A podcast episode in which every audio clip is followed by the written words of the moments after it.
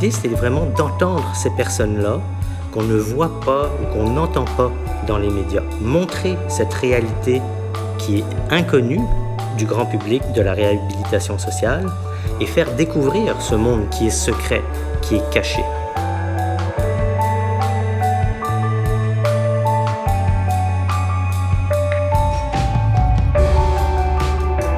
Salut, ici Maxime Martin, humoriste et aussi la voix que tu entends présentement.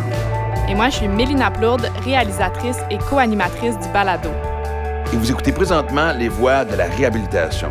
Ouais, ce qu'on appelle la deuxième chance. Est-ce que j'y crois? Ben, moi, je pense que je suis un bon exemple parce qu'il y a des chances. J'en ai pas eu deux, je pense que j'en ai eu 58. Est-ce que tout le monde est récupérable? Pas sûr. Est-ce qu'il y a des crimes impardonnables? Entièrement d'accord. Mais quand tu regardes sous une loupe, il y en a qui méritent cette deuxième chance-là. Et surtout, il y en a qui la maximisent. C'est pas un jeu de mots que je viens de faire. Les Voix de la réhabilitation est un balado produit et présenté par l'Association des services de réhabilitation sociale du Québec, communément appelée l'ASRSQ. Moi, je suis pas sûr que c'est plus simple, mais avant de débuter le premier épisode avec notre invité d'aujourd'hui, laisse-moi te parler brièvement de l'association. L'ASRSQ a été fondée en 1962. Elle opère donc au Québec depuis 60 ans. L'association regroupe à ce jour 68 organismes communautaires à but non lucratif qui donnent des services à plus de 35 000 personnes judiciarisées par année au Québec. Aussi, si tu veux en savoir plus sur l'association, évidemment, on va te laisser un lien pour que tu en apprennes plus ici sur le balado. Donc, euh, allez le consulter et découvrir tous les services. Donc, aujourd'hui, pour mettre la table, on te fait entrer dans l'univers de la réhabilitation sociale. On parle du jargon du milieu. Notre invité, David Henry, directeur de l'ASRSQ, va aussi parler de notre système de justice et quel est le rôle des organismes communautaires dans la réhabilitation sociale des personnes judiciarisées? Je m'appelle David Henry, je suis directeur général de l'Association des services de réhabilitation sociale du Québec et je suis criminologue. J'ai travaillé plusieurs années dans le domaine de la psychiatrie légale avant de devenir directeur général de l'association en 2016. Ce qui est important, c'est de comprendre la philosophie de l'association.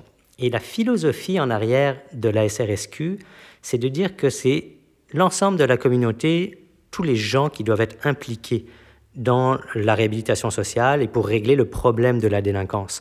Donc il y a vraiment cette croyance fondamentale que c'est pas juste l'État et des agents de l'État qui peuvent régler euh, le problème de la criminalité. Ils peuvent contribuer, bien entendu, et on doit tous travailler en partenariat. Mais pour euh, adresser le problème de la délinquance, bah, c'est l'affaire de tout le monde, de tous les citoyens et de l'ensemble de la communauté. Et c'est pour ça que des organismes communautaires sont extrêmement importants dans la résolution euh, de ces conflits. D'ailleurs, si on réfléchit un peu à l'historique hein, de, l'aide qui peut être apportée aux personnes détenues, historiquement, ce n'est pas l'État qui a, apporté des services de, réhabilitation, c'est des organismes religieux, des organismes issus de la communauté qui sont venus en soutien euh, à la réhabilitation des personnes qui sortaient de prison. Alors, sans aller dans le détail de l'ensemble des activités de l'association, il y a peut-être juste deux éléments euh, qui sont importants à mentionner. Euh, parce qu'on est fier en fait de ces activités-là aussi. C'est euh, le premier, c'est le programme de formation qui est offert par l'association, qui est un programme qui offre une quarantaine de journées de formation pour les intervenants, pour les professionnels qui œuvrent dans le domaine de la réhabilitation sociale. Et la deuxième, le deuxième champ d'activité également important de l'association, c'est un champ de recherche et d'analyse. C'est dans ce cadre-là qu'on peut être amené à produire différents documents ou différents mémoires euh, par rapport à la justice pénale, la justice correctionnelle, et qu'on s'est penché également euh, dans les dernières années sur les impacts du casier judiciaire.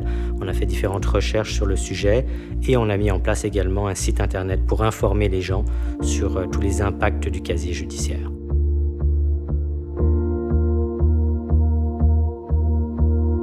On a demandé à David de nous expliquer plus concrètement c'est quoi la réhabilitation des personnes contrevenantes, mais en fait des ex-contrevenants, et pourquoi on fait un balado qui parle de la réhabilitation sociale. Ça fait plus de 15 ans que je travaille dans le domaine de la réhabilitation et euh, je me rends compte que c'est un domaine qui est très mal connu de la part de la population, de mes amis, de mes parents, quand je leur parle de ce que je fais. Et ça fait longtemps qu'on a l'idée de vouloir présenter la réalité de la réhabilitation du point de vue des intervenants, des professionnels et des personnes qui sont judiciarisées, qui sont parfois incarcérées et qui reviennent dans la communauté. Donc l'idée, c'est vraiment d'entendre ces personnes-là qu'on ne voit pas ou qu'on n'entend pas dans les médias, montrer cette réalité qui est inconnue du grand public de la, de la réhabilitation sociale et faire découvrir ce monde qui est secret, qui est caché. Alors il existe différents types d'organismes qui travaillent dans le domaine de la réhabilitation. L'objectif du balado, les voies de la réhabilitation, est de présenter la diversité des organismes qui donnent des services dans la réhabilitation pour la réhabilitation des personnes contrevenantes. Donc, par exemple, il y a des maisons de transition, il y a des services spécialisés dans le développement de l'employabilité des personnes judiciarisées. Il y a des organismes spécialisés dans les travaux compensatoires, des organismes qui travaillent dans le suivi en communauté, donc faire le suivi des personnes en probation, en sursis ou en libération conditionnelle, des organismes spécialisés en santé mentale, en dépendance, en délinquance sexuelle, des organismes qui se spécialisent dans le traitement de la violence conjugale, euh, d'autres qui se spécialisent pour les femmes judiciarisées qui ont des besoins très différents des hommes euh, incarcérés ou judiciarisés, des organismes qui travaillent dans le domaine de la justice réparatrice, des organismes qui donnent des services aux proches des personnes incarcérées, de la famille euh, immédiate, les conjoints conjointes, les enfants, également des organismes qui font de la défense de droits des personnes incarcérées. C'est cette diversité de programmes, d'intervenants et de réalités que nous voulons montrer dans le balado Les voies de la réhabilitation.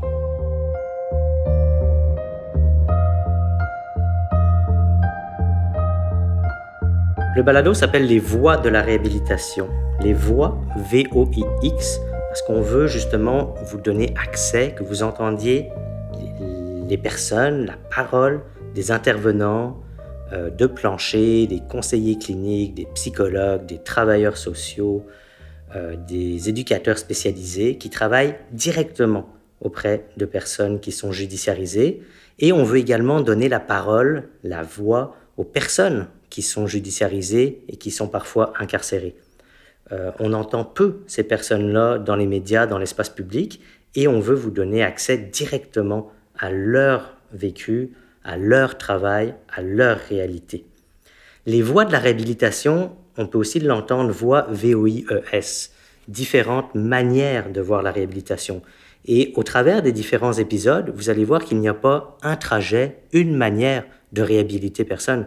Il y a juste des trajectoires individuelles et souvent dans le domaine, on va souvent, euh, on va résumer ça de la façon suivante. Ça prend la bonne personne au bon moment avec le bon programme les trois choses doivent s'arrimer et en fonction de plein d'éléments, ben, les personnes vont suivre différentes voies pour se réhabiliter, revenir dans euh, la communauté. Euh, réhabiliter, c'est vraiment... C'est quoi se réhabiliter? C'est revenir dans la communauté. C'est des gens qui, à partir du moment où on, est, on a été condamné pour un crime, on doit reconnaître, se responsabiliser par rapport aux actes qu'on a posés. La société la communauté juge ces actes-là et euh, c'est l'objectif du tribunal, dans le fond, c'est de montrer qu'est-ce qui est acceptable ou qu'est-ce qui ne l'est pas euh, en communauté. Et une fois que la personne a purgé sa sentence, qu'elle revienne dans la communauté, même en purgeant sa sentence, euh, idéalement. Donc, dans les prochains, au, cours, au cours du projet, au cours des, des différents épisodes du balado, vous allez être amené à découvrir ce milieu-là de plein de points de vue différents. Et vous allez euh, découvrir des organismes dont vous n'avez jamais entendu parler. Vous allez découvrir des personnes, des manières de faire qui sont, euh, qui sont, qui sont encore une fois, qui sont peu connues, qui sont peu euh, discutées. Vous allez découvrir comment une personne qui a fait 15 ans de prison recherche un emploi. Comment on explique un trou de 15 ans dans son CV. Comment on recherche un logement. Comment on rétablit des liens avec euh, notre famille, nos amis.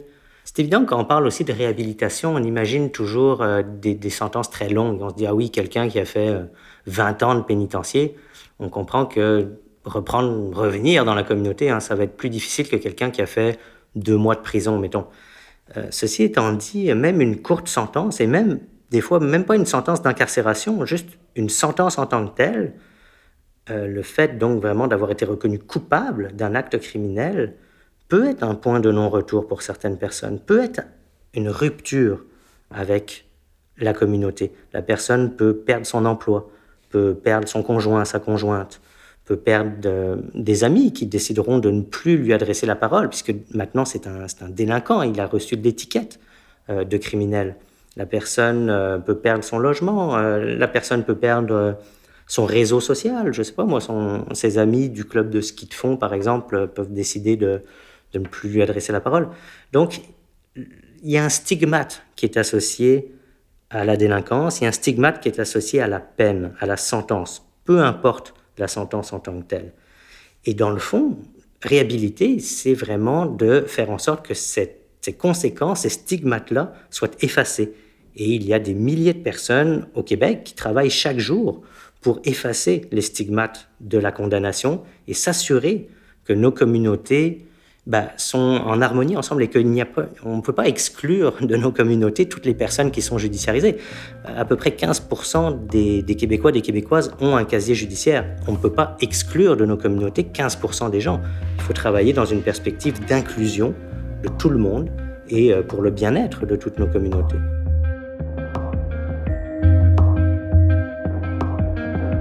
Là, on aimerait en apprendre un peu plus sur le système de justice au Canada et au Québec. Alors, on a demandé à David de nous parler de notre système pénal pour qu'on puisse un peu mieux se situer. Quand on parle du système de justice, il y a une distinction majeure dans le fond à, apporter. C'est la distinction entre une sentence fédérale et une sentence provinciale.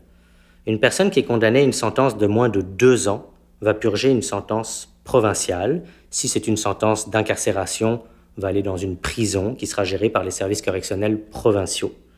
Si la sentence est de plus de deux ans, on parle alors d'une sentence fédérale. Et si la personne est condamnée à de l'incarcération, elle va purger sa sentence dans un pénitencier qui est géré par le service correctionnel du Canada. C'est évident qu'il y a une prise en charge qui est différente en fonction d'une sentence provinciale ou fédérale à cause de la durée de la sentence. Euh, quelqu'un qui est condamné à six mois de prison, c'est pas la même chose que quelqu'un qui est condamné à 15 ans de prison. On se rend bien compte que le temps pour pouvoir intervenir auprès de cette personne-là, pour mettre en place des programmes euh, correctionnels, n'est pas le même. Évidemment, c'est pas le même type de délits non plus qui sont, euh, qui sont sanctionnés par une sentence provinciale ou une sentence fédérale.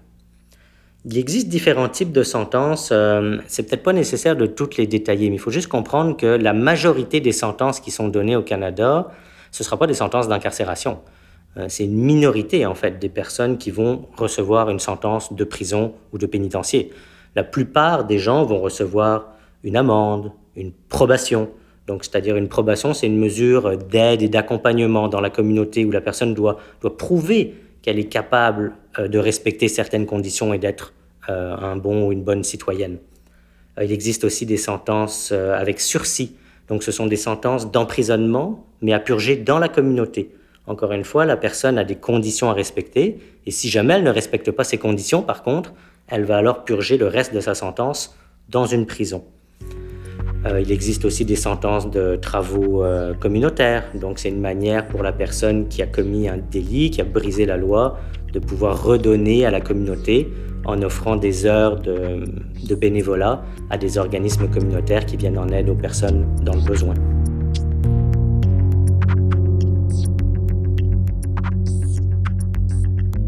Qu'est-ce qui se passe quand une personne est condamnée à une sentence d'incarcération, dans le fond? Euh, la, première chose, dans le fond, c'est qu'une personne est jugée bon, par, euh, au tribunal et elle va recevoir sa sentence. Si c'est une sentence d'incarcération, ben, la personne va aller soit dans une prison si c'est une sentence de moins de deux ans ou dans un pénitencier si c'est une sentence de plus de deux ans. Elle va, euh, il y a différents processus qui se mettent en place, mais en gros, la personne va être évaluée par les autorités correctionnelles, par différents outils d'évaluation, différents outils actuariels, bon, pour déterminer un peu son niveau de risque, son niveau de besoin, ses, euh, ses besoins criminogènes. Et tout ça va déterminer, dans le fond, le parcours correctionnel de la personne. On va déterminer c'est quoi ses besoins spécifiques, quel type de programme elle devrait suivre pour justement cheminer et, euh, ne plus reposer éventuellement un, un, geste euh, criminel. Donc la personne est incarcérée, est évaluée, va suivre différents programmes en détention Euh, éventuellement, elle va travailler également euh, en prison ou en pénitencier. Elle va développer des habiletés de travail spécifiques. Et euh, au tiers de sa sentence, elle est admissible à une libération conditionnelle qui va être octroyée ou non, dépendamment du cas, par les différentes commissions de libération conditionnelle. Si jamais elle ne reçoit pas sa libération conditionnelle, aux deux tiers de sa sentence, elle est euh, libérée. Alors au niveau provincial, elle va être libérée dans la communauté, donc elle sort de prison sans aucune forme de suivi ou d'accompagnement ou d'encadrement.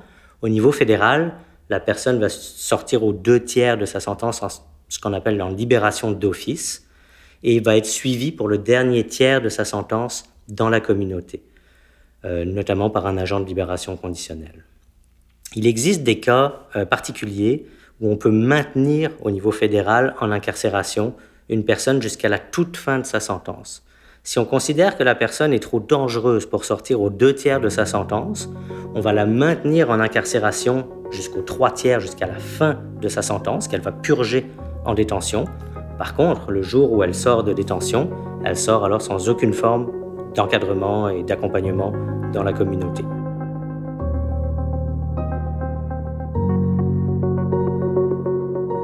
Faut voir la libération conditionnelle comme une mesure phare hein, de la réhabilitation sociale. C'est une mesure, c'est contre-intuitif, mais c'est une mesure de protection de la communauté. Et, euh, il faut bien se rendre compte que quand quelqu'un sort de détention, sa peine n'est pas forcément terminée et il va continuer de la purger en communauté. Et c'est cette période-là où la personne est, en, est, en, est à l'essai dans la communauté, doit respecter un certain nombre de conditions sont imposées, où on va pouvoir tester la personne et voir si justement elle se réintègre dans la communauté, si elle a cheminé au niveau de son développement personnel, si elle s'engage dans des mesures de réconciliation avec l'ensemble de la communauté. Et cette période de, test dans la communauté permet justement de, de, retravailler sur la personne. Et si on se rend compte que, bah non, elle n'a pas cheminé ou qu'elle ne s'implique pas dans son processus de réhabilitation, elle va retourner en détention. Il y a, automatiquement, il y a, une, punition, il y a une sanction qui vient à côté de, de cette mesure de libération conditionnelle. C'est très dangereux de penser qu'on pourrait faire sortir quelqu'un d'une prison ou d'un pénitencier sans aucune forme d'encadrement et d'accompagnement. Et euh, malheureusement, ça arrive euh, encore, euh, tant au niveau fédéral qu'au niveau provincial, où des personnes purgent leur sentence et se retrouvent du jour au lendemain dans la communauté, sans aucune forme, encore une fois, de supervision ou d'accompagnement.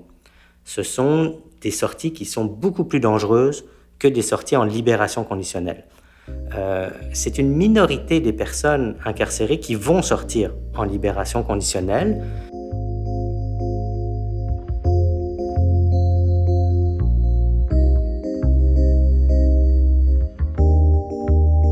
Fois que la personne sort, sa sentence est loin d'être terminée, elle est en libération conditionnelle, il y a toujours cette épée de Damoclès au-dessus d'elle qui fait en sorte que si elle ne respecte pas ces conditions, elle va retourner en détention. La libération conditionnelle permet aussi d'accompagner les gens dans leur retour en communauté, que ce soit par le biais d'un hébergement spécialisé, par exemple dans une maison de transition, ou par des organismes spécialisés pour travailler sur la problématique de la personne au niveau de l'emploi, au niveau des différentes problématiques euh, criminologiques euh, qu'elle peut présenter. Donc, euh, la, la, libération conditionnelle est vraiment une mesure phare de la réhabilitation sociale. Elle est souvent mise à mal. On parle souvent de, en tout cas, il arrive dans les médias qu'on ait des exemples de libération conditionnelle qui sont considérées comme hâtives, mais dans les faits, dites-vous bien que 90% des personnes incarcérées vont sortir un jour. Et quand ils vont ressortir, ça va devenir votre voisin, mon voisin. Dans, dans quelles conditions on veut que ces personnes-là ressortent? Avec quel type d'encadrement, de supervision et d'accompagnement on voudrait que ces personnes redeviennent nos voisins? C'est ça la question euh, en arrière de la libération conditionnelle.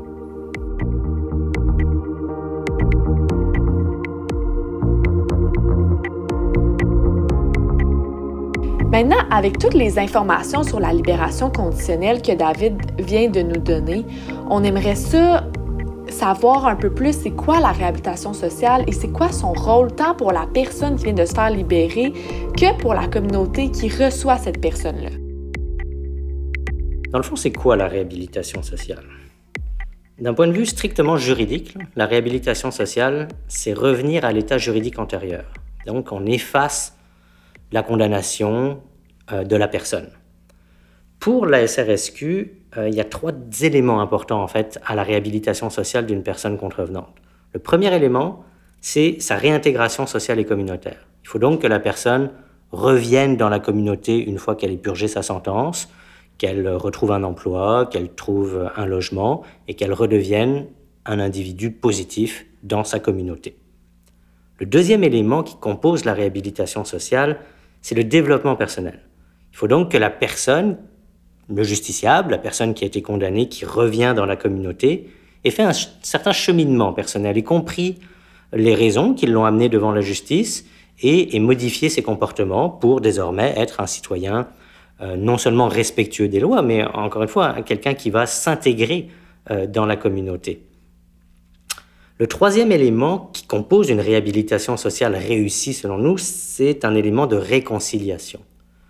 Euh, pour que la réhabilitation soit efficace, il faut que la personne répare en quelque part euh, le crime qu'elle a commis auprès de toutes les personnes qui ont été concernées, donc les, victimes directes, les victimes indirectes et l'ensemble de la communauté qui peut être touchée par son délit, par son crime. Euh, la justice réparatrice, par exemple, est une manière de pouvoir réconcilier toutes les personnes qui ont été impactées par le crime. Alors, c'est évident que de notre point de vue, pour que la réhabilitation sociale soit efficace, il faut qu'il y ait ces trois éléments qui cohabitent et qui se mettent en place tout au long du suivi de la personne. Certains éléments se mettent en place au jour 1 de la sentence, à partir du moment où la personne est condamnée. D'autres éléments vont devoir se mettre au cours de la sentence et même une fois que la sentence sera terminée, la personne devra continuer certaines démarches, notamment par exemple de réconciliation ou de développement personnel.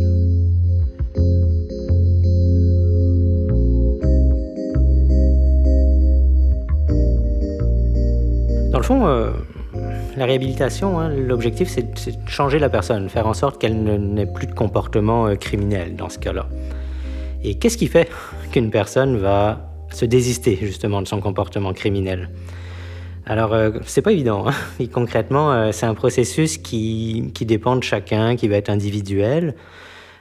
moi, personnellement, je ne crois pas qu'on peut, par exemple, changer quelqu'un. On peut pas changer, comment dire, sa, personnalité, certaines de ses croyances aussi qui vont rester profondément ancrées. Il y a un moment donné, euh, après un certain âge, la, personne ne change plus fondamentalement. Par contre, je crois qu'on peut intervenir sur ses comportements. Et je pense que quelqu'un euh, peut changer ses comportements. Et c'est tout le but finalement de l'intervention qui est faite auprès de quelqu'un, euh, une personne délinquante ou quelqu'un qui a fait un, séjour en, en, détention. Alors à la base du changement, je crois qu'il y a d'abord euh, une prise de conscience de la part de la personne. Et cette prise de conscience-là, c'est la base de tout. Elle est nécessaire pour pouvoir avancer. Et on peut mettre en place des choses, euh, des programmes, des intervenants bon, qui vont discuter, des professionnels qui vont discuter avec la personne pour éveiller cette prise de conscience-là. Mais si cette prise de conscience-là n'arrive pas, on n'arrivera pas à changer la personne, on n'arrivera pas à changer ses comportements, je pense. Et une fois que cette prise de conscience a, été suscitée chez la personne, bah, c'est là où on peut vraiment travailler le changement des attitudes, des comportements. Et c'est là où on va pouvoir justement réhabiliter la personne dans la communauté. Ça se fait par de l'encadrement euh, qui peut se donner euh, en communauté ou même en détention, des programmes euh, spécialisés pour adresser les fausses croyances ou les, problèmes que la personne, que la, personne euh, doit régler. Finalement, je pense par exemple à des problèmes de, dépendance, de toxicomanie, de toxicomanie d'alcoolisme, etc. la plupart des gens qui sont incarcérés ont des problèmes de dépendance. Donc il faut bien comprendre que la plupart des gens qui sont incarcérés aussi, il faut le voir dans un parcours de vie. C'est-à-dire que c'est certaines circonstances qui amènent des gens, je crois, à poser un, délit. Et il faut comprendre ces circonstances-là. C'est pas parce qu'on est pauvre qu'on va commettre un délit, mais les circonstances qui entourent la pauvreté. Donc, par exemple, le fait d'avoir des problèmes de dépendance, le fait de ne pas avoir de diplôme universitaire, de ne pas avoir un bon emploi payant, tout ça, ce sont des facteurs qui peuvent amener la personne à, commettre un délit. Évidemment, on peut parler aussi de l'entourage de la personne, de son milieu familial, euh, éventuellement des, euh, des souffrances qu'elle a pu euh, avoir aussi. Elle-même a pu être victime hein, de violences physiques, verbales, parfois sexuelles. ça, c'est pas pour et je veux vraiment pas excuser hein, le comportement criminel en, en, disant ça, mais ça permet de comprendre et ça permet d'expliquer pourquoi il y a ces trajectoires de vie-là qui, qui se font.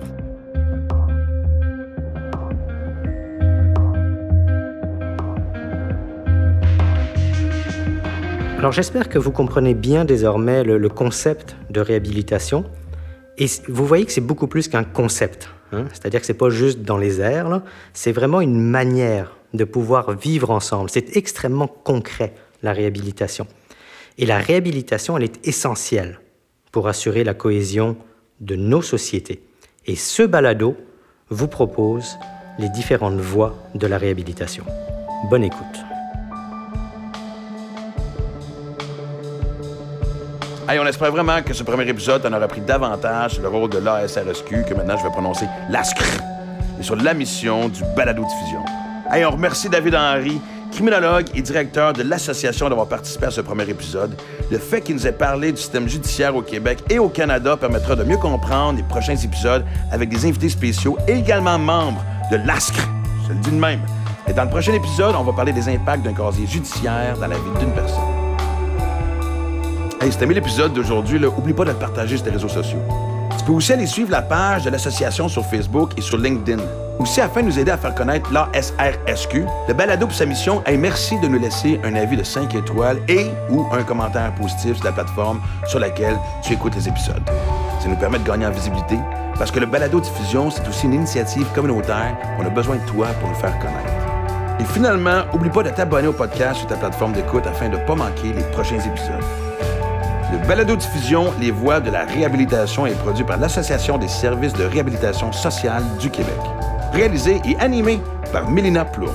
Montage des épisodes ainsi que la musique par Joseph Perrault. Et finalement, la narration est faite par moi-même, Maxime Martin, humoriste.